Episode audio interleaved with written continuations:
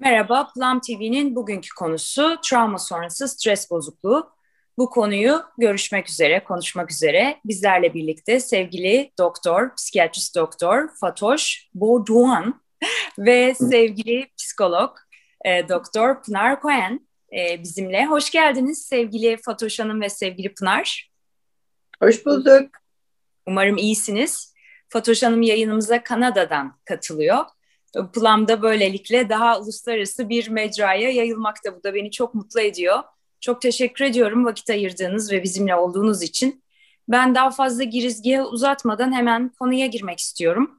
Şimdi stres sonrası travma bozukluğu, İngilizcesi Post Traumatic Stress Disorder, PTSD diye de literatürde geçen e, abbreviation olarak, kısaltma olarak bir durum. E, burada birçok e, aslında kavram var. Stres var, travma var, bozukluk var. E, ve ben önce stres ne diye düşündüm. Nedir stres? İlk önce ben Pınar'dan dinleyeyim. Psikolog olarak stresi nasıl tanımladığını zannediyorum tanımlarım de... eşittir bilgi açısından. Ama ilk önce bir psikoloğun tanımlamasını dinleyelim. Bir de ben tanımlayayım stresi. Pınar'cığım. Ben de tanımlayabilirim isterseniz. Çok, na çok naziksiniz hocam sağ olun. Ama ha ben de dedim ki özüm kesin tanımlamıştır bunları. Tanımları vardır özünde. Hiç bu tanımlara çalışmama gerek yok. Çünkü bizim e, biliyorsunuz e, belki e, seyrettiniz e, bir, bir beşinci, onuncu çekimimiz falan. Özüm böyle tanımlarla başlar ve çok hoş olur o.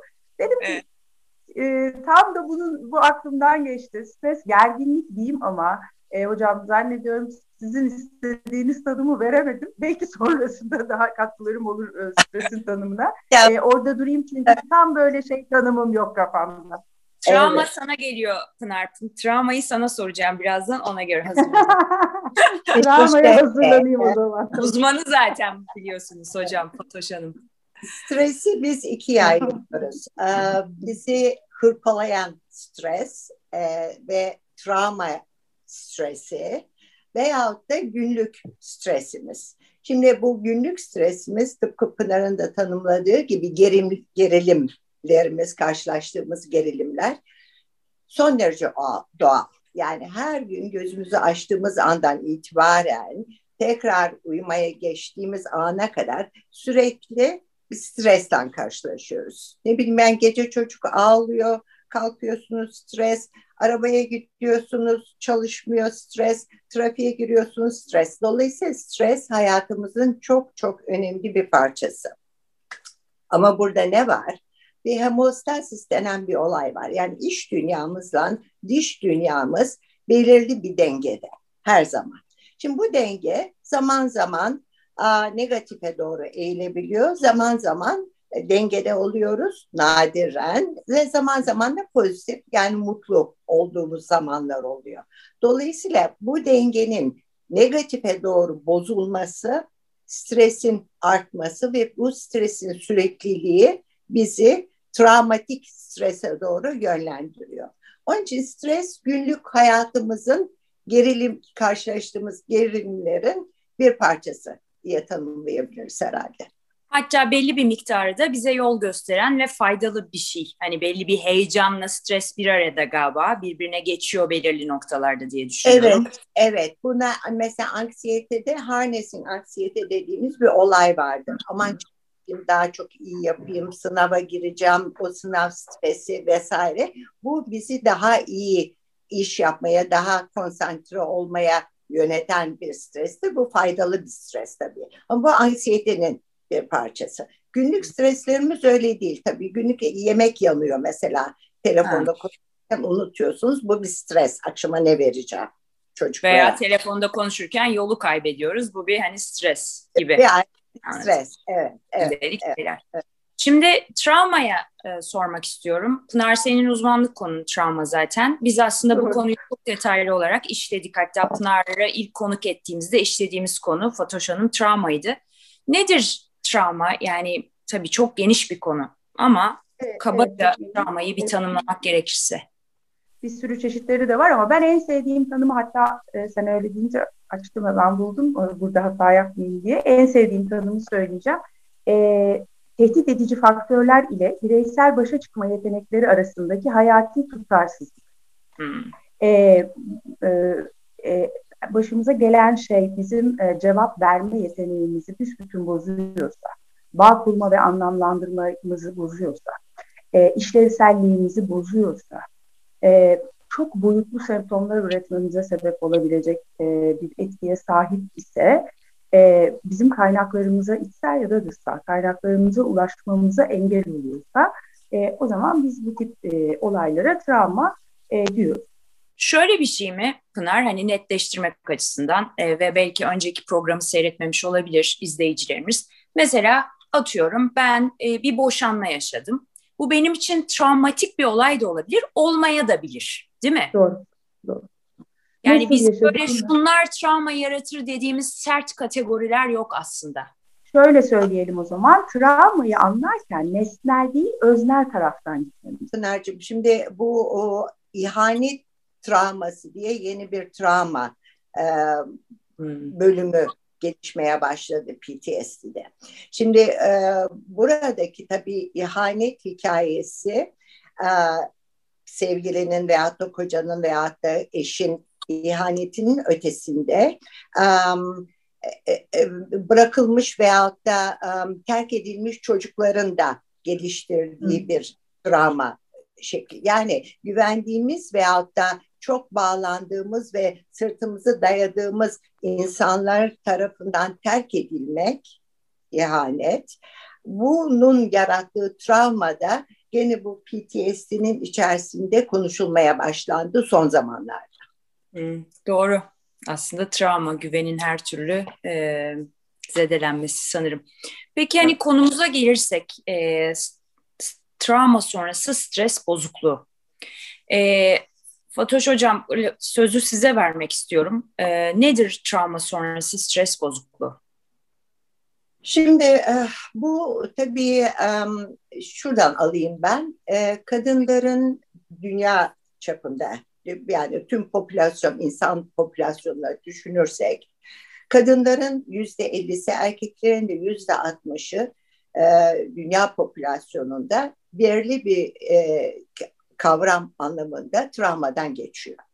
Ama bu popülasyonun yalnız yüzde sekizinde bu PTSD gelişiyor. Yani her travmatik olaydan geçen insanlarda PTSD gelişmiyor. Böyle bir, bir kavram yok. Bunun çeşitli faktörleri var. Yani neden bazılarında gelişiyor da bazılarında gelişmiyor. Bunun travma öncesi faktörleri var. Mesela eğitim düzeyi. Mesela sosyoekonomik yaşam. Mesela stabil bir hayat e, yaşantısı, hayatının olması kişinin. Daha önceden travmaya maruz kalıp kalmaması mesela. Bu travma. Travma esnasında da bir takım faktörler var bunun gelişebileceği. Mesela o travmaya olan yakınlık, o travmanın şiddeti, yine e, eğitim seviyesi, sosyoekonomik durum vesaire vesaire. Travma sonrası durum da çok önemli. Bu üçüncü kategorimiz. Yine orada en önemli şey kişinin travma sonrası aldığı destek. Yalnız aile şey e, tıbbi destek değil, aile desteği de aynı zamanda. Dolayısıyla bu tip faktörleri bir araya getirdiğimiz zaman işte bu yüzde sekizlik bir e, şey lifetime prevalence dediğimiz yüzde sekizlik bir grupta bu şey e, travma sonrası gelişen stres bozukluğu görülüyor. Ve bunun tabii ilk safhası var. Akut stres bozukluğu dediğimiz. Akut stres bozukluğu kendisini üç şekilde gösteriyor. Bir tanesi kişi diyor ki bu bana olmadı.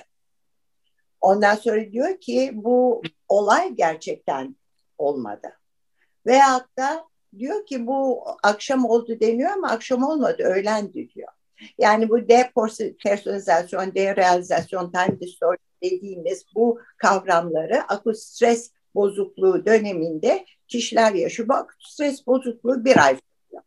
Bir ay boyunca eğer e, biz e, travmaya maruz kalmış kişiyi alıp tedavi edersek, e, sosyal desteklerini sağlarsak vesaire vesaire o zaman bu semptomlar gittikçe azalıyor ve kişi normal hayatına dönüyor. Bir ayın sonrasında eğer bu e, post PTSD'nin semptomları devam ediyorsa ki onları biraz sonra herhalde Pınar söyler bizi veyahut da beraber konuşuruz. Devam ediyorsa işte o zaman biz bu şahsa e, e, travmaya bağlı psikolojik bozukluğu var, stres bozukluğu var tanısını koyabiliyoruz. Bu kısma geçmeden önce e, sizinle hani telefonda da konuştuğumuz bu m, tarihçesi hmm. aslında etiyolojisi büyük ihtimalle bilinmiyor ama tarihte çok e, geçmişe dayanan bir olay olduğunu söylediniz.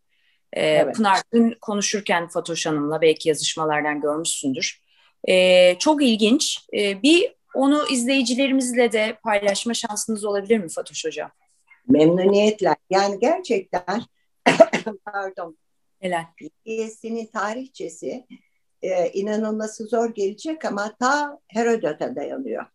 Düşünebiliyor musunuz? Milattan önce 4. yüzyıl.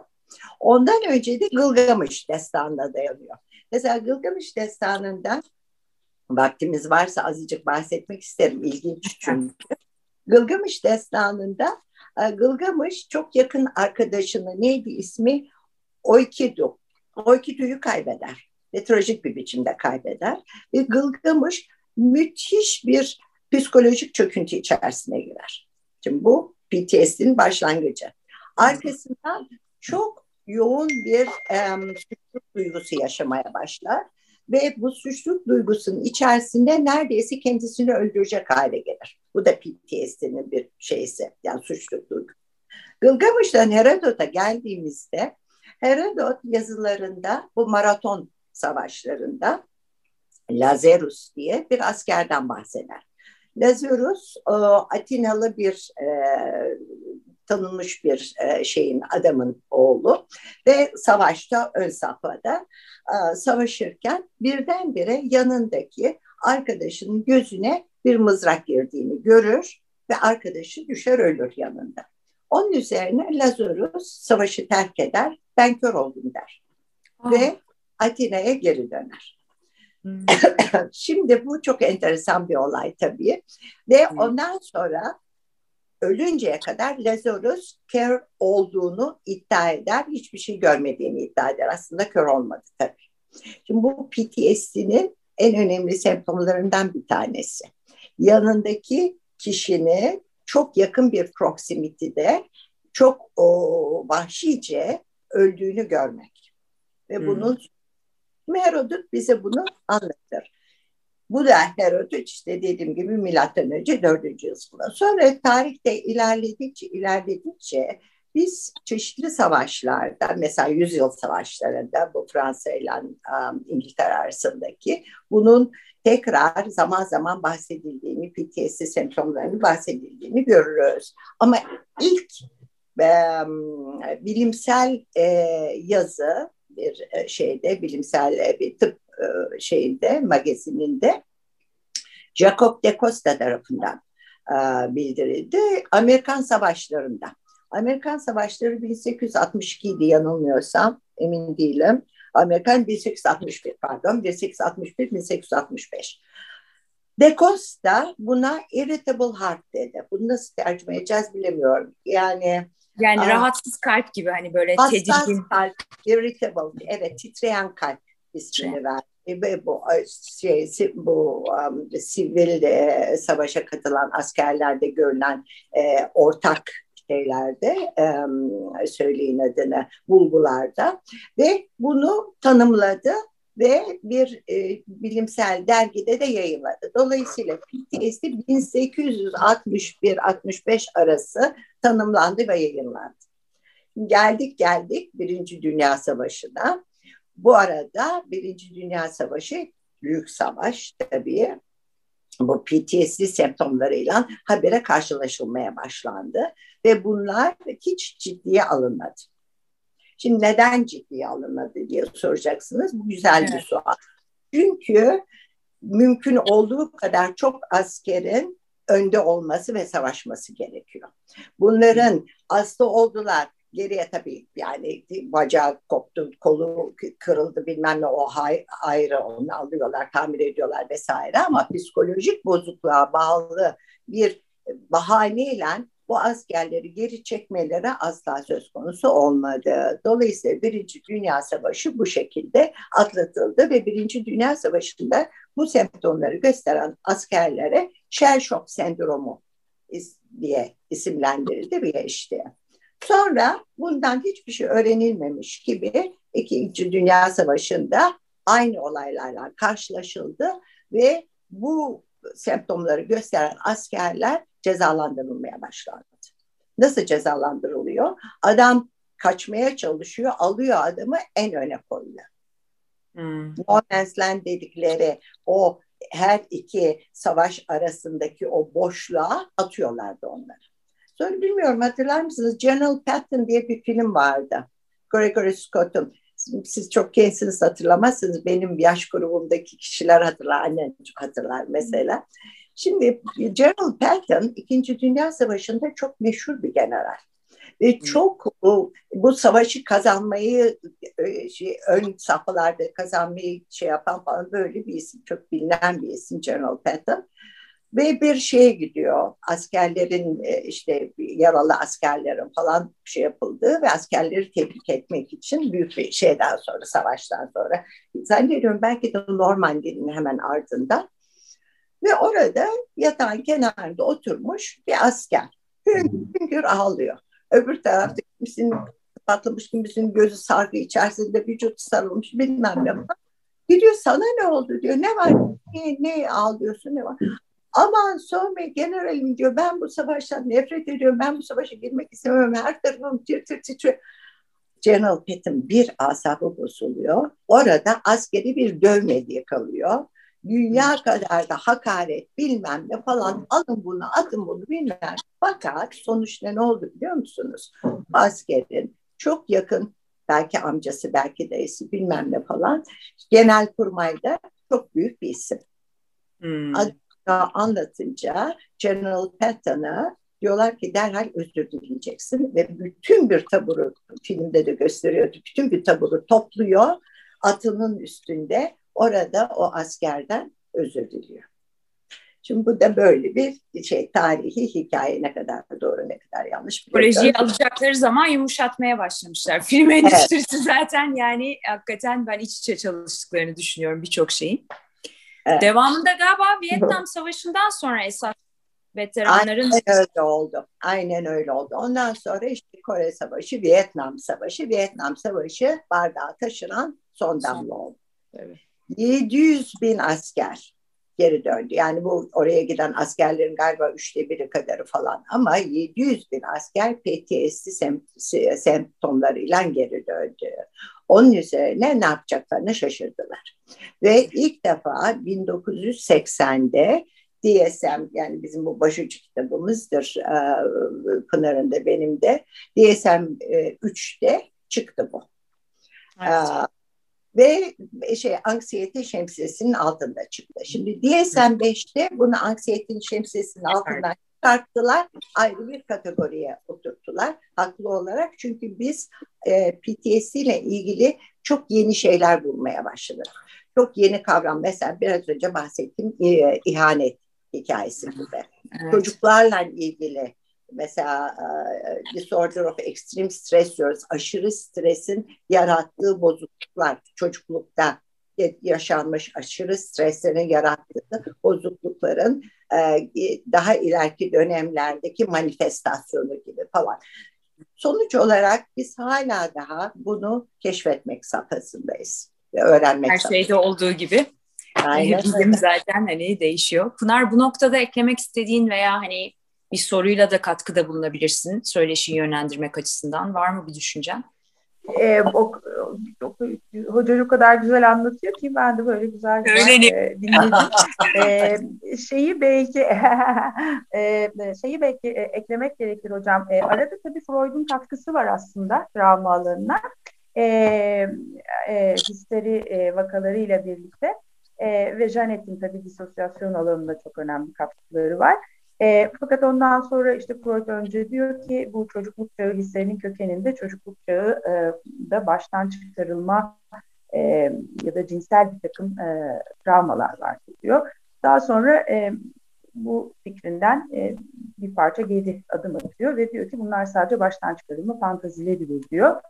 E, ama e, travma ile ilgili e, bayağı kapsamlı bir şeyler söylemiş oluyor. Daha sonra da e, Pierre Janet hala da aslında geçerliğini soruyor.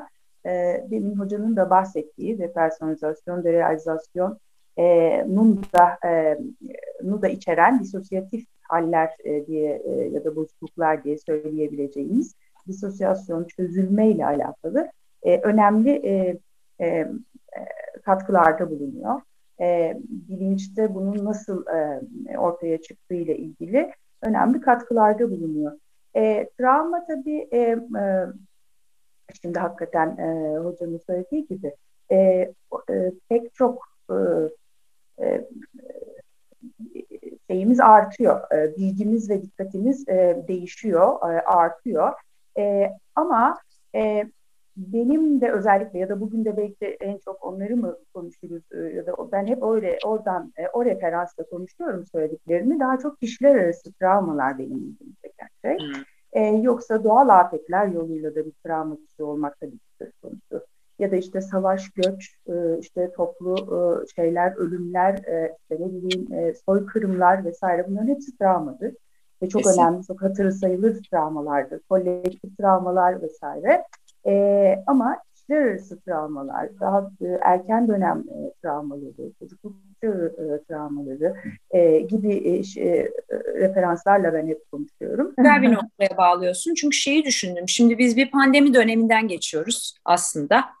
Ee, hani bu bir travma mı aslında bu pandemi dönemi ve bu dönem sonrasında da kişi bazı kişilerin e, travma sonrası stres bozukluğu semptomları gösterme durumu olabilir mi?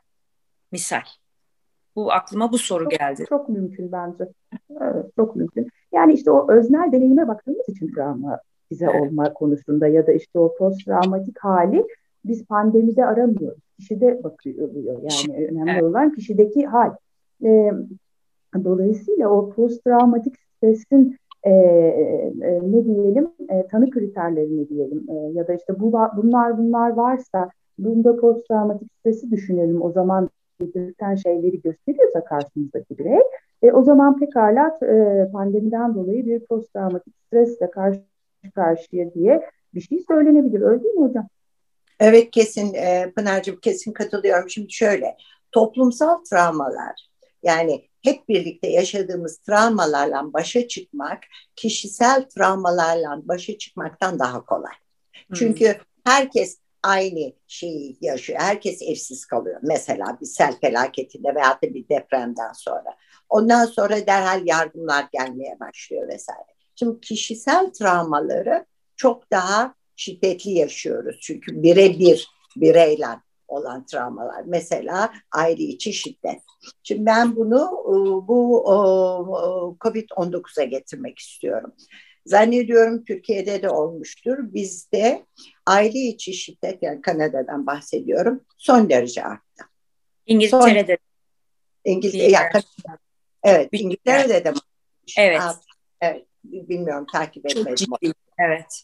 Kadın evet kadın sığınma evlerinde yataklar koridorlara konmaya başladı. İnsanların kadının kaçacak yeri kalmadı. Veyahut da çocukların. Şimdi çocuklar sabah kalkıyor okula gidiyor. Kadın kalkıyor işine gidiyor. Veyahut da adam çekiyor işine gidiyor. Evet. İnsanlar böyle bir kendi kendilerine olma, o zamanı değerlendirme. Burada insanlar iç içe ve burun buruna ve Kanada'da biz bu kapanmayı çok yoğun yaşadık. Ve insanlar çok uydular buna. Çünkü herkes parasını aldı. Herkesin maaşı bankaya yattı. Hiç kimsenin ben yarın eve nasıl ekmek götüreceğim kaygısı olmadığı için insanlar kapılarını kapattılar ve evlerinde oturdular. Ve bu evde oturmanın gerekli yarattığı stres zaten bir de bir tabanı da olduysa ki vardır mutlaka insanların birbirine boşanmalar çok arttı. Evet. Mesela. Dolayısıyla bu PTSD ile ilgili bir travmatik, e, toplumsal bir travmatik, ailesel bir travma yaşandı. Hiç yaşanıyor. Hala daha da yaşanıyor. Şimdi biz yavaş yavaş açılmaya başladık. Yazın gelmesiyle bu azalacak. Bir miktar yerine yordumunu oturacak. Ama bunun yanında mesela baktığımız e, stresli e, stres bozukluğu olan e, hasta e, şey pardon stres bozukluğu diyorum ya, depresyonu olan hasta anksiyete bozukluğu olan hastalar hepsi alt üst oldu. Evet. Hepsi alt üst oldu. İlaç şeylerini değiş, rejimlerini değiştirmek zorunda kaldık. E, kişilerle birebir e, temasımız olmadığı için internet aracılığıyla belirli bir program aracılığıyla görüşmeye başladık. Aynı verimi elde edemedik. Hastanın gözüne bakmak farklı bir olay. Bacağını nasıl büktüğünü, kolunu nereye koyduğunu, boynunu nasıl... Bütün bunların hepsi bizim tedavimizin çok önemli parçaları. Her bir hareketi, her bir sözü, her bir şey. Bunu ekranda yakalamak kolay bir şey değil aslında. Dolayısıyla evet yani Covid-19 maalesef insanların psikolojisini bozdu ve bir grup insanı da PTSD'ye yöneltti hiç şüphesiz. Özellikle sevdiklerinin ölüm korkusu geldiyse mesela veyahut da çok sevdiği birisini kaybettiyse Covid yüzünden vesaire. Yani bunun sonuçlarını göreceğiz tabii ileriki çalışmalarda. Ben e, yerinin geldiğini düşünüyorum. Semptomlarını bir sizden dinleyebilir miyim lütfen? Post traumatic stress bozukluğu, disorder. Evet, şimdi e, bunun semptomlarının klasifikasyonu bir miktar bu DSM-5'te e, değişti. Çok da fazla şey yapmadılar, oynamadılar ondan ama mesela en önemli semptomu re-experiencing dediğimiz olayı yeniden yaşamak. Şimdi oraya gelmeden önce e, bunu anlayabilmek için e, biz hatıralarımızı beynimizde nasıl yerleştiriyoruz'a bakmak lazım. İki şekilde yerleştiriyoruz bunu. Bir tanesi bir olay yaşanıyor. Diyelim ki um, bir mezuniyet olayı, güzel bir olaydan bahsedelim. Mezuniyet olayı, işte çok sevdiğiniz kızınız, oğlunuz mezun oluyor, gidiyor diplomasını alıyor, kepini fırlatıyor bilmem ne. Siz onu alıyorsunuz ve beynimizin belirli bir bölgesinde bir yere yerleştiriyorsunuz. Şimdi zaman içerisinde diyelim ki aradan 5-6 sene geçti. Ee, bir e, arkadaşınız bahsediyor işte ben, benim de kızım mezun oluyor. Pat diye bu verbal olarak bu konuşmanızı oradan çekip çıkartırsınız ve kendi oğlunuzun, kızınızın mezuniyetini şöyle bir gözünüzün önünden geçirirsiniz. Ve bu rahatsız edici bir şey değildir. Tersini düşünelim. Ee, diyelim ki e, evlenmek üzeresiniz ama e, nişanlınız sizi çağırdı bir gün oturdunuz bir kır bahçesinde ve dedi ki ben bu evliliğe hazır değilim. E, ben e, gidiyorum ben bir başka daha hayatımı yaşayacak hayatım var. O için vesaire hadi bana Allah'a ısmarladık dedi der ve çeker gider. Şimdi bu çok travmatik bir olay. Bunu çok yoğun yaşarsınız. Ondan sonra bunu gene alır beyninizin bir tarafına yerleştirirsiniz. Aradan zaman geçer, unutursunuz. Zaman en güzel çaredir zaten biliyorum probleme. Unutursunuz. Ondan sonra bir yerde böyle bir kır kahvesinin önünden geçerken veyahut da böyle bir e, şey konuşma esasında o onu bırakmış bu bölümü o pat diye gelir sizin önünüze o anı yaşarsınız tekrar ama bu sizi hırpalasa bile hayatınızı değiştirecek etki yaratmaz. Şimdi bu böyle bir hatıra. Diğer hatıra, travmatik hatıra, diyelim ki yanınızdaki yolda gidiyorsunuz bir arkadaşınızla. E, karşıdan gelen bir grup adam size takılmaya kalktı. Arkadaşınız, erkek arkadaşınız müdahale etti. Birisi erkek arkadaşınıza bir yumruk attı. O da düştü kafasını şeye yandaki kaldırıma çarptı. Beyin kanaması oldu, öldü. Şimdi bu çok travmatik bir olay. Birebir yaşadınız. Sizin yüzünüzden oldu. Burada e, suçluluk duygusu var. Niye ben bir şey yapamadım şey var. Niye oradan geçiyorduk şey var. Bir yıl bir yıl bir yıl bir şey. Şimdi buradaki bu hatıra e, Türkçesini de bilemiyorum ama özümlenemiyor. Konsol, is unconsolidated e, trauma. Yani o Hocam proses etmek diyoruz ama. Pardon canım? Proses etmek diyoruz ama işlemlenemiyor. Tamam. Tamam işlemlenmeyen, proses edilmeyen hatıra orada böyle duruyor. Şimdi en küçücük bir şeyde diyelim ki e, ne bileyim ben kaldırımı bir yerden geçerken tak diye bir ses duydunuz. o ses o arkadaşınızın kafasını vurduğu sese benzetir. Birdenbire aynı olayı tepeden tırnağa baştan sona yaşarsınız yerine. Evet. Bu re-experiencing. Bu en önemli şey. O zaman ne yapacak insanlar? Avoidance dediğimiz bir diğer şey var. Öteliyor. Avoidance öteleme diyebiliriz değil mi? Kaçınma, kaçınma hocam. Kaçınma diye geçebiliriz kaçınıyor. O zaman o yerden kaçınıyor, o bölgeden kaçınıyor, o insanlardan kaçınıyor, bu konuyu konuşmaktan kaçınıyor. Bu kaçınıyor. Öbürü gece görülen korkulu rüyalar. Mükemmel. Ve irritability yani son derece sinirli oluyor canım sen canın çıksın diyor ee, herkesi şüpheyle bakıyor bir türlü huzur bulamıyor vesaire vesaire yanına gittiğin zaman irkiliyor mesela. İşte semptomlar böyle. Böyle böyle çok tatsız tatsız semptomlar. Yani daha da çok sıralanabilir ama en belirginleri bunlar maalesef. Kognitif anlayışında düşük düşüklük oluyor. Bir şeyi okuyor, 50 kere okuyor, anlamıyor falan falan. İş hayatını ve özel hayatını oldukça derinden etkileyecek semptomlar olarak anlıyorum ben bunu. Evet, evet, evet. Pınar, senin evet. eklemek istediğin bir şey var mı? E, yok hayır işte hocanın dedikleri yani üç tane e, grup var ki üç tane semptom belirti grubu onlar çok e, önemli gerçekten. Bir tanesi işte o yeniden deneyimleme araya giren düşünceler, flashbackler vesaire. E, bir diğeri e, hocanın dediği gibi olayı anımsatan her türlü yer, e, kişi, işte koku, renk, zaman her şeyden uzak kalmaya çalışma, kaçınma. E, ve diğeri de aşırı uyarılmışlık e, dediğimiz e, böyle sürekli bir diken üstündeymiş gibi sürekli bir tehdit ve tehlike olacakmış gibi bir hal. Tabii bunlarla bitmiyor. Yani bir sürü hakikaten e, işte uykuda da düzensizlikler olabiliyor. İşte işlevsellikte çok ciddi bozulmalar olabiliyor. Travmanın türüne göre alanlarda bir takım bozulmalar oluyor. Örneğin tecavüze uğradıysa karşımızdaki ona özgü bir takım başka belirtileri görebiliyoruz gibi. E, e, posttraumatik stres bozukluğu bir de çocukluk çağı travmaları söz konusu ise eğer kişiler arası çocukluk çağı travmaları söz konusuysa çocukluk çağı travmalarının bambaşka psikodinamikleri var. Onun için bir parça daha ayrı ve özel bir yerde duruyor travma e, e, konuşurken. Evet kategorisinin içinde biraz daha özel bir yerde duruyor diyebiliriz. Çünkü psikodinamikleri çok e, ilginç ve e, yetişkinliğe çok uzayan ve bambaşka semptomlarla ortaya çıkan bir hal de oluyor. E, yani karşınıza geliyor benim e, çok e, anksiyete bozukluğum var, uyuyamıyorum diye. Siz bambaşka şeyler bakıyorsunuz ama pekala altta bir çocukluk travması söz konusu olabiliyor gibi.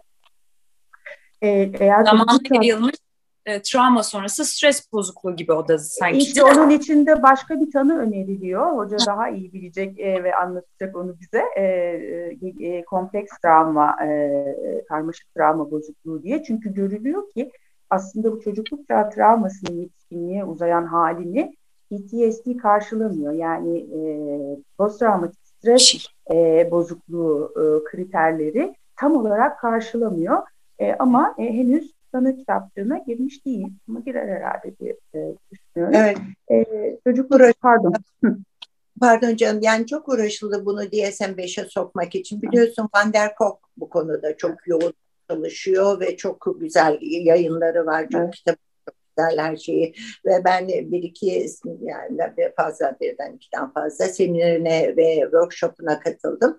Gerçekten inanılmaz bunun üstünde duruyor ve ümit ediyorum DSM-6'da biz bunu ayrı bir kategori olarak göreceğiz. Biz buna DES ve DESNOS diyoruz. Yani Disorder of Extreme evet. Stress. Yani hmm. çocuklukta karşılaşılan ekstrem stresler. Bu, bu en ekstremi bunun biraz önce de bahsettik terk edilme. Yani abandonment dediğimiz e, şey hmm. ihmal hmm. daha doğrusu. Yani yalnız tek, terk edilmek hmm. de gerekmiyor. İhmal de aynı şekilde. Yani bu ihmal veya da terk edilmek e, fiziksel e, travmadan çok daha yoğun yaşanıyor. E, seksüel travmadan çok daha yoğun yaşanıyor çocuklarda. Yani bu terk edilmişlik duygusu daha ileriki yaşlara kadar çok yoğun bir biçimde taşıyorlar. Farklı. Yetişkinler yetişkinlerde de böyle Doğru. bir terk edilme ve ihmal e, şiddetli bir e, travma sonrası stres bozukluğuna neden oluyor mu? Şimdi yani mesela şey gibi bir şey söyleyeyim. Mesela hani bu ortadan kaybolan hani mesela insanlar var ya hani karı kocalıkta da olabiliyor, evlilikte de, romantik ilişkilerde de olabiliyor veya çocukların başına hani belki büyüyünce gelmiyor çok o kategoriye girmez ama hani çok değer verdiğimiz bir kişinin aniden hayatımızdan çıkması ve hani onunla temas kuramamak. Bu da yani bu beklenmedik mi? Beklenmedik bir şekilde mi evet. ortadan? Evet. Hani aniden kayboldu ortadan. Yani nasıl kayboldu şey biz bunu konuştuk. Fatoş Hocam, ghosting diye bir şey var yeni e, ilişkilerde mesela. Ghosting diye diyorlar buna. Tabii hafif kaçıyor ama gerçekten de hani hayatta hani giden insanlar olabiliyor. Neden gittiğini anlamadığınız ve bir şekilde yok olan. E, tabii evet. onların kendi problemleri vardır ama kalan kişi yetişkinlikte de aslında bu bir ilişkilerde ihmal, terk edilme, e, ortada bırakılma. Tabii, tabii. Bu e, da travmaya yol açıyor mu yetişkinlerde? Bence yol açabilir. E, çünkü evet. boşanmalarda da görürüz bunu e, bazı boşanmalarda. Yani e, e, bu çok daha e, beli, e, ne diyelim çerçevesi belirgin bir şeydir boşanma. E, e, evlilik ya da şöyle söyleyeyim. E, ama yaptığınız o yatırımın e, doğası gereği e, oradaki o ayrılma, bırakılma, terk edilme gibi algılanabilir e, ve e, hakikaten travmatize edici olabilir. Bunu da ilave etmek isterim ben. Şimdi buradaki birdenbir ortadan kaybolma eğer tabii fiziksel bir şey değilse ne bileyim ben adam bir trafik kazasında veya bir Yok yok öyle bir şey değil. Ha, Açıklaması şey. olmayan şekilde açıklaması olmayan şekilde o zaman bu işte o abandonment dediğimiz e, terk edilmeye giriyor o kategorinin içerisinde ve hiç şüphesiz bunun çok yoğun yaşanan bir e, şeysi var. E, yani morning period dediğimiz ne diyeceğiz morning period'da? Yaz tutma süreci. Yaz, yaz tutma yaz, süreci. Çocukluk çağında yuva hastalığı diye de bilinen, şimdi onun e, şeyini unuttum e, İngilizce adını, e, erken dönemde, çok erken dönemde annemiz hiç bakım vermeden bakım evlerine gitmek zorunda kalan çocuklarla yapılan çalışmalarda e, çocuğun gelişiminin, fiziksel gelişiminin e, ciddi ölçüde geri kaldı. Bazen e, zeka seviyesi o olmamasına rağmen daha düşük bir zeka seviyesindeymiş gibi bir yere e, algısını ve öğrenmesini sabitlediği ve bunun yani sonrasında mesela anne geliyor 3 sene sonra açılmıyor e, çocuğun o e, ne diyelim o, o, o yeteneğe, o kabiliyete, o beceriye varamıyor. E, çocukluk çağında bunlar e, deneyimlenirse zaten yetişkinlikte evlenebilirse ne mutlu bir yandan da. Ya da işte bir takım bağlanma travmalarından bahsedebiliriz. 0-2 yaş arası. Mesela yetişkinlikte yeme içme bozuklukları görebiliriz. Yani gibi yani çok karmaşık.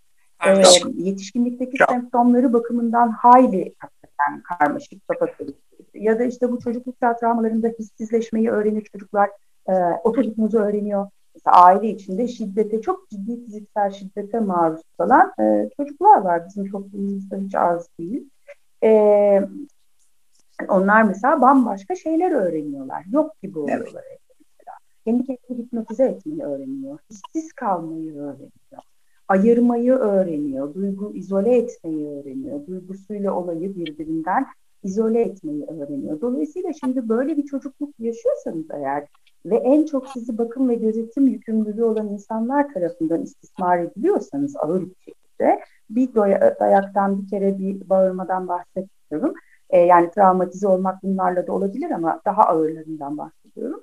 Dolayısıyla o yetişkinliğe de zaten biraz hasarlı varıyorsunuz. Asıyor. E, ve oralarda da başka türlü bir takım e, disfonksiyonlar, işlev bozuklukları vesaire göstermek e, çok da mümkün e, oluyor. Şimdi iki soru aklıma takıldı. Bir tanesi hani Fatoş Hocam siz dediniz ya mesela travma yaşayan kişilerin e, erkeklerin yüzde altmış, kadınların yüzde ellisi aklında yanlış kalmadıysa yüzde sekizi travma sonrası stres bozukluğu gösteriyor. Bu yüzde sekizin şeyi var mı? Biz bunu kestiğimizde atıyorum. Bunun yüzde biri e, nasıl diyeyim cinsel bir e, travma sonucu olur. İşte yüzde altısı Hani böyle bir e, istatistik söz konusu mu yoksa belirsiz mi? Hayır, Hı. benim böyle belki Pınar biliyordur ama benim böyle bir istatistikten haberim yok. Şimdi bunu aldığımız zaman bu yüzde sekizi, o zaman biz onu ayıklıyoruz. Hmm, evet. Kadınlarda tabii görünen cinsel istismar erkeklere göre çok daha yüksek. Tabii. Bu yüzde sekizin de yüzde sekizin de yüzde altmışı kadın, yüzde kırk erkek.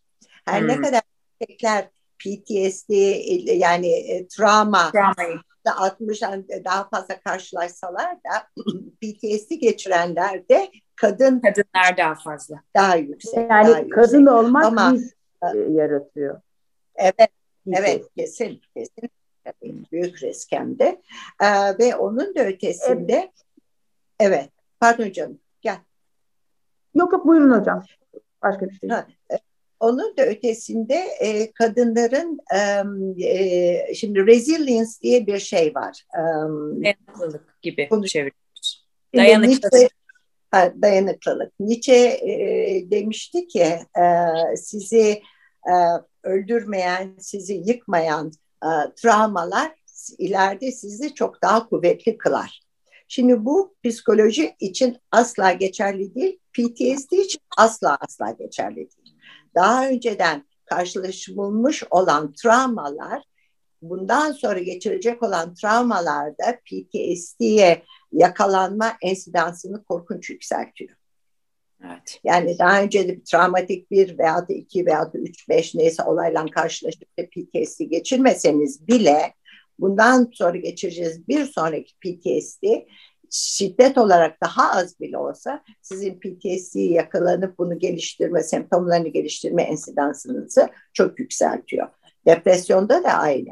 Mesela ilk depresif epizodu kolay atlatırsınız. Aradan belirli bir zaman geçer, ilacınızı bırakırsınız vesaire. İkinci epizoda girersiniz, daha derin yaşarsınız. Üçüncü epizodu tam klinik depresyon olarak yaşarsınız. Eğer ilacınızı kesip devam etmezseniz. Onun için yani psikolojide bizim aklımızda kalması gereken şey şu. Psikiyatride de aynı. Eğer daha önceki travmatik şeylerimiz, bulgularımız varsa bunları bir eşeleyip bir bilmemiz, bir bulmamız lazım. Nedir, ne değil. Evet. Yani Şimdi mesela e, bunların etiyolojisi bilinmiyor tabii. Yani mesela hani mesela deseydik ki sıfır RH negatifliler atıyorum kan grubu olanlar travma yaşadıklarında daha sonra işte post travmatik stres e, bozukluğu yaşama şansına sahip. Mesela bu ne kadar net olurdu ama biz hiçbir zaman aslında hani tıbbın birçok alanında da ve gene ruh sağlığında da psikiyatride de bunu söyleyemiyoruz değil mi? Hayır, Etiyolojisini bilmiyoruz neden olduğunu ve nereden kaynaklandığını. Hayır. Bu da çok önemli bir bilgi olduğunu düşünüyorum. Çünkü e, dediğiniz şey de çok kritik Fatoş Hocam. Yani insanın aslında hani e, Pınar senin de anlattığın geçmişten gelen şeylere bir bakması lazım. Yani bir şöyle içini bir temizlemesi lazım sizi dinlerken. Çünkü eğer o birikirse ve temizlenmezse sanırım ileride bir olayla karşılaştığımızda çok daha birçok açıdan başka şeylere riskli hale geliyor. Yani ee, hatta hatta çok özür dilerim. Şöyle şeyler oluyor. Başka bir e, benzeri bir olumsuz olayla karşılaşmayı da beklemiyor. Mesela çok e, e, az denmeyecek kadar e, e, olur. Çocuk sahibi olmakla hemen tetiklenirler. Ay evet. Evet. Evet tabii askere gitmekten tetiklenir. Hemen tetiklenirler. Hemen evet. de üniversite sınavına girmekten tetiklenir. tetiklenir. Yalnız onu, şunu özüm e, ilave etmemiz lazım. Lütfen. Aile hikayesi çok önemli. Eğer ailenizde, geçmişinizde, ananızda, babanızda, anneanneniz, büyük babanızda vesaire falan belirli bir psikolojik e, bozukluk varsa depresyon, anksiyete, bipolar disorder vesaire vesaire veyahut da PTSD sizin bunu geliştirme ensidansınız çok yüksek. Çünkü biliyorsunuz bunların çoğu herediter. Artık evet. tespit edildi bu. Evet. Evet var ya da mesela şöyle şeyler bulunuyor araştırmalarda travmatize olacağım anı sırasında ben disosyasyon yaşıyorsam kopuldu, koptu hatırlamıyorum. Disosyatif bir amnezi yaşadım vesaire. Ondan sonra benim posttraumatik stres geliştirme olasılığım daha yüksek. Kime göre? Disosiye olmayana göre daha yüksek. Şimdi mesela diyelim ki bunu buluyoruz. Şimdi bu ilginç bir değil evet. şey. Yani e, bu, bu var elimizde. Peki ne, yani şunu yine de söyleyemiyoruz ki travma sırasında lütfen disosiye olmayın. Çünkü sonra yani yani o da kişinin yapı, o da öznel. Evet, evet, evet. Yani e, bilgiler e, onun için hani e, şey e, tabii bilmek çok çok çok çok kıymetli, çok önemli. Bir sürü araştırmalar var ve çok e, e, emek verilen araştırmalar bunlar gerçekten. E, hepsi daha harcamıza bir şey katıyor. İşte ne kadarını anlayabiliyorsak. Yani mesela e, hocanın dediği PTSD hiç de öyle öldürmediği için güçlendiren bir şey değil. Evet. Ama PTSD'ye vardırmıyor sonra. Mesela çocuk araştırmaları yapıyorlar. Benzer şekilde travmatize olmuş çocukları e, uzunlamasına inceliyorlar. Bir kısmı kurtarıyor kendini. Evet. Yani, yani evet. E, ha, yani anlatabiliyor evet. evet, evet. Yani işte evet. orada başka bir şey arıyorlar. Niye kurtardı, o niye kurtaramadı filan. Yani onun için e, e, ve özellikle de böyle çok öznel, çok subjektif bir şeyden bahsediyoruz. Yani travmatizasyon çok subjektif. E, evet. E, herhangi ağır bir şeyden travmatize olmayabilirim. Ben çok minik bir şeyden travmatize olabilirim evet. falan. Yani anlatabiliyor muyum? Çok subjektif bir şey bu. Dolayısıyla oradaki bilgiler hani senin sorduğun sorulara da şimdi düşününce çok hoş ama hiçbirinin maalesef e, ha şu filan deneyecek bir cevabı. Evet, o da öznel yani tamamıyla hem ortaya evet. çıkıcı hem süreç hem de sonrası kişiden kişiye çok evet. değişen bir şey olduğunu anlıyorum söylediklerinizden. Çok. Peki Tedavisi nedir? Bunun tedavisi var mıdır? Nedir? Şimdi çok güzel bir şey var. Eğer e, akut stres döneminde yakaladığımız zaman, hemen sonrasında yakaladığımız zaman. Bir ay içinde de. Bir ay içerisinde ama değil. Yani bu olayın hemen akabinde hmm. yakalayabilirsek hastayı bir gün içerisinde, üç gün içerisinde, beş gün. Beta blockerlar hmm. PTSD ensidansını yüzde yetmiş düşürüyor. Türkiye'de bu Diderel olarak e, satılıyor. Hı, ilaç. Diderel. İlaç. Evet. Apapropranolol bizdeki. Reçeteli bir ilaç tabii. Evet. Hemen bu beta blocker. Bu hiçbir yan tesiri olmayan, anksiyete bozukluğunda kullandığımız, hastalarımıza kullandığımız bir ilaç. Bu anksiyeteyi düşüren bir ilaç yani. Um, dolayısıyla bu yoğun bir hormon karmaşası yaşanıyor tabii PTSD, akut stresli sordu döneminden başlayarak. Yani e, bu stres hormonları yükseliyor, beyinde bir takım değişiklikler oluyor. Oralara hiç girmek istemiyorum. Yani bu işin çok derin bir de fizyolojik şeysi var, e, etkisi var hastaya. Yani o hormonların alt üst olmasının getirdiği bir e, şey var, e, sonuç var hastanın yaşadığı. Dolayısıyla beta blokörler hemen verilen beta blokörler bu şeyi akut stres dönemini rahat geçirmeyi ondan sonra da PTSD geliştirmeyi e, şey yapıyor kontrol altına alıyor. E, yüzde yetmiş yüzde yetmiş beşe yakın azaltıyor ve bununla ilgili çalışmalar artık kabul edildi. Yani replike edildi, yayınlandı. Yayınlandıktan sonra replike edildi ve doğruluğu ispatlandı. Bunu bilmek lazım. Yani travma e, geçirdiğini düşünen bir kişinin veya yakınının en kısa zamanda bir e, uzmana, psikiyatri uzmanına veya bir psikoloğa e, yönlendirmesi gerekmektedir. Evet.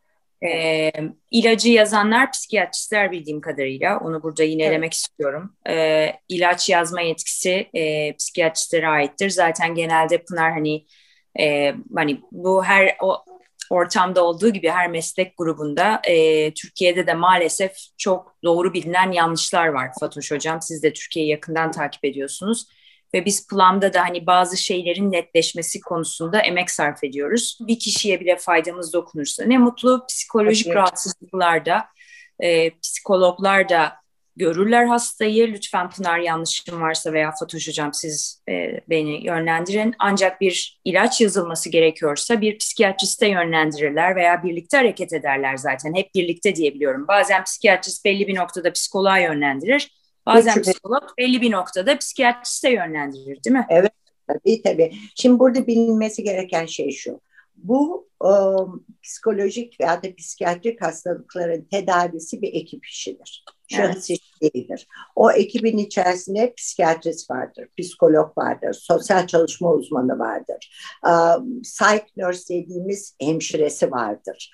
Yani bu bir ekip işidir. Tek başına bir insan bunu yapamaz, beceremez. Evet ilacı doktor yazar ama onun takibi e, psikologdadır. Hem doktorda hem psikologdadır. Hastanın takibi, hastanın a, psikoterapisi psikologdadır. Yani hem doktorda hem psikologdadır. Bu karşılıklı aynı zamanda aile hekimini de biz bu grubun içerisine aldık burada Kanada'da. Hmm. Yani aile hekimleri de şimdi hastaya ediyor, takipte ediyor, bakıyor. Evet. Ama tek başına olmaz bu. Asla evet. olmaz. Şimdi. Türkiye'de şöyle bir yanlış bilgi de var. O da insanları çok olumsuz etkiliyor. Psikolog terapi yapar, psikiyatrist sadece ilaç yazar. Hayır, Şimdi, bir de saçma şey olmaz. Işte, hani bunlar şey olmaya bay veya psikiyatriste gitmiyoruz çünkü psikiyatrist ilaç yazar. Şimdi hani, e, o zaman hani psikoloğa gitmiyoruz, psikolog ilaç yazmaz. Bu açıklamanız çok bence yerinde oldu çünkü Hani bunlar artık bilgilenmemizin e, iyi olacağını düşündüğüm alanlar. Özellikle bu Covid sonrası e, ruh sağlığı çok daha hani şirketlerin de çok ilk planına yerleşmiş durumda. Hani ruh evet. sağlığı çok ciddi bir konu. O yüzden evet. de hani bu konuda ne kadar e, kavramları netleştirirsek kim neyi yapar, nasıl yapar bence çok e, hepimize faydası dokunacaktır evet. diye. Çok çok önemli. Çok önemli. Yani bir ekip işi bunu bilmek lazım her şeyin evet. ötesi. Evet, çok teşekkür ediyorum. Ee, bu noktada hani özüm şunu da konuşalım, söyleyelim dediğiniz veya paylaşmak istediğiniz bir şey var mı? Bence çok güzel ele aldık yani belirli bir çerçevede. Zaten gene zengin bir konu bu. Ee, zaman geçti gene ben anlamadım şahsen bilmiyorum siz ne düşünüyorsunuz? Ee, Vallahi güzel oldu. Özüm teşekkürler. Ben, diyor. Bence kapı yani kapsadık hemen hemen her, her şeyi. Eksik kaldığımız bir şey olduğunu zannetmiyorum. Ne dersin? Tedaviyle ilgili ama sanki bir de Pınar EMDR var değil mi? Aa onu, evet. Tamam. Evet. Onu Pınar e, çok çok e, a, belki başka bir, yani yine bir, belki bir araya getirip bitmez yani travma Gelir, konusu ayrı ama hani ama belki bahseder misin? E, tabii ki ya daha çok e, işin e, ne diyelim e, işte bu anının, anıların ya da olayların e, işlemlenmesini ve metabolize, metabolize edilmesini sağlamaya yönelik bir şey bu. Bir e, tool öyle söyleyeyim bir e, terapi. E, bir parça kendi içinde özellikleri var ki burada anlatmayacağım ve ayrıntısına girmeyeceğim çünkü başka bir konu o. Ama şuna bakarız aslında olayı yerleştirecek yeni bir bilişsel çerçeve yarar. O sahneye bakılabilir hale getirmeye e, çalışırız. E, e, duyguyu e, bütünleştirmeye, entegrasyona bakarız. Çünkü travmatik anı, hoca bir parça değindi, gidip bambaşka bir yerde depolanır. E, bildiğimiz ana ağımızın içinde depolanmaz. Ve e, otonomdur öyle diyeyim. Yani herhangi bir şeyden tetiklenip harekete geçebilir. Dolayısıyla biz o anıyı e, kendi e, ne diyeyim ana ağımızın içine alma e, üzere bir şeyleri e, çalışmak e, çalışırız. E, dediğim gibi başka bir e, zamanda belki yine birlikte e, bir şekilde e, daha uzun e, bahsedebileceğimiz bir şey. E, tabii ki ilaç tedavisiyle beraber, yüzü hekimin ilaç yazmasıyla beraber yürütülen e, şeyler, tedaviler olabilir. Bazen e, gerek olmayabilir. Bazen işte e, bir e, e, psikoterapistle başlayıp ondan sonra bir e, gerek duyulur ve e, bir tiyatro yönlendirilebilir. Çok çeşitli olabilir ama e, hoca orada gerekeni söyledi. Bu bir ekip işidir. Kimse kimsenin alanına girmediği müddetçe de gayet güzel bir şekilde e, evet. beraber çalışılabilir. Zaten yapıcı olanı bunun o ekip tarafından yönetilmesi evet. benim anladığım kadarıyla. Ee, galiba EMDR hani bu kaçınma dediniz ya bir noktada onu engellemek üzere de uygulanan bir Doğru. metot. Doğru. Doğru. Travma dışında mesela anksiyeteyle de çalışılır. Yani bir sürü protokoller var elimizde. E, dolayısıyla e, kaçınmayı da engellemek üzere e, uygulanır. Hmm, bunu bilmiyordum bak Pınar. Yani sadece evet. travma ile ilgili olarak EMDR'ın kullanıldığını zannediyordum. Yok. Ee, Şimdi şunu da aklımızdan kaçırmamamız lazım. Bizim bu meşhur yeminimizde, e, Hipokrat yemininde söylediğimiz şeylerden en önemlisi do no harm. Yani um, yanlış bir şey yapmak. Evet.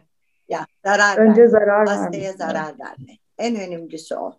Çünkü evet. bu PTSD tedavilerinde bizim gördüğümüz, bizim araştırmaların da gösterdiği bazen özellikle ilk dönemlerde çok yanlış tedaviler e, maruz kaldı hastalar. Yani mesela bu prolong exposure terapi dediğimiz hastaları bu olayla karşılaştırmak, uzunca bir süre aynı olayı yüzüne vurup bunu hazmetmesini sağlamak vesaire falan bu her hastada yürümedi. her hasta için geçerli olmadı ve bazı hastalarda çok ters e, sonuçlara yol açtı. Onun için ilk önce hastayı tanımak lazım. Bunun travmanın nereden gelip nasıl gelip nasıl yerleştiğini görmek lazım. Hastanın hastayı değil hastanın ailesini de tanımak lazım. Çevresini bilmek lazım. Yani bu kompleksi o bu şeyi e, çözmek Bütün, bütüncül bir şekilde. Ha, bütüncül bir şekilde ilmeği böyle ilmek ilmek çekerek e, dokumak yapmak. lazım.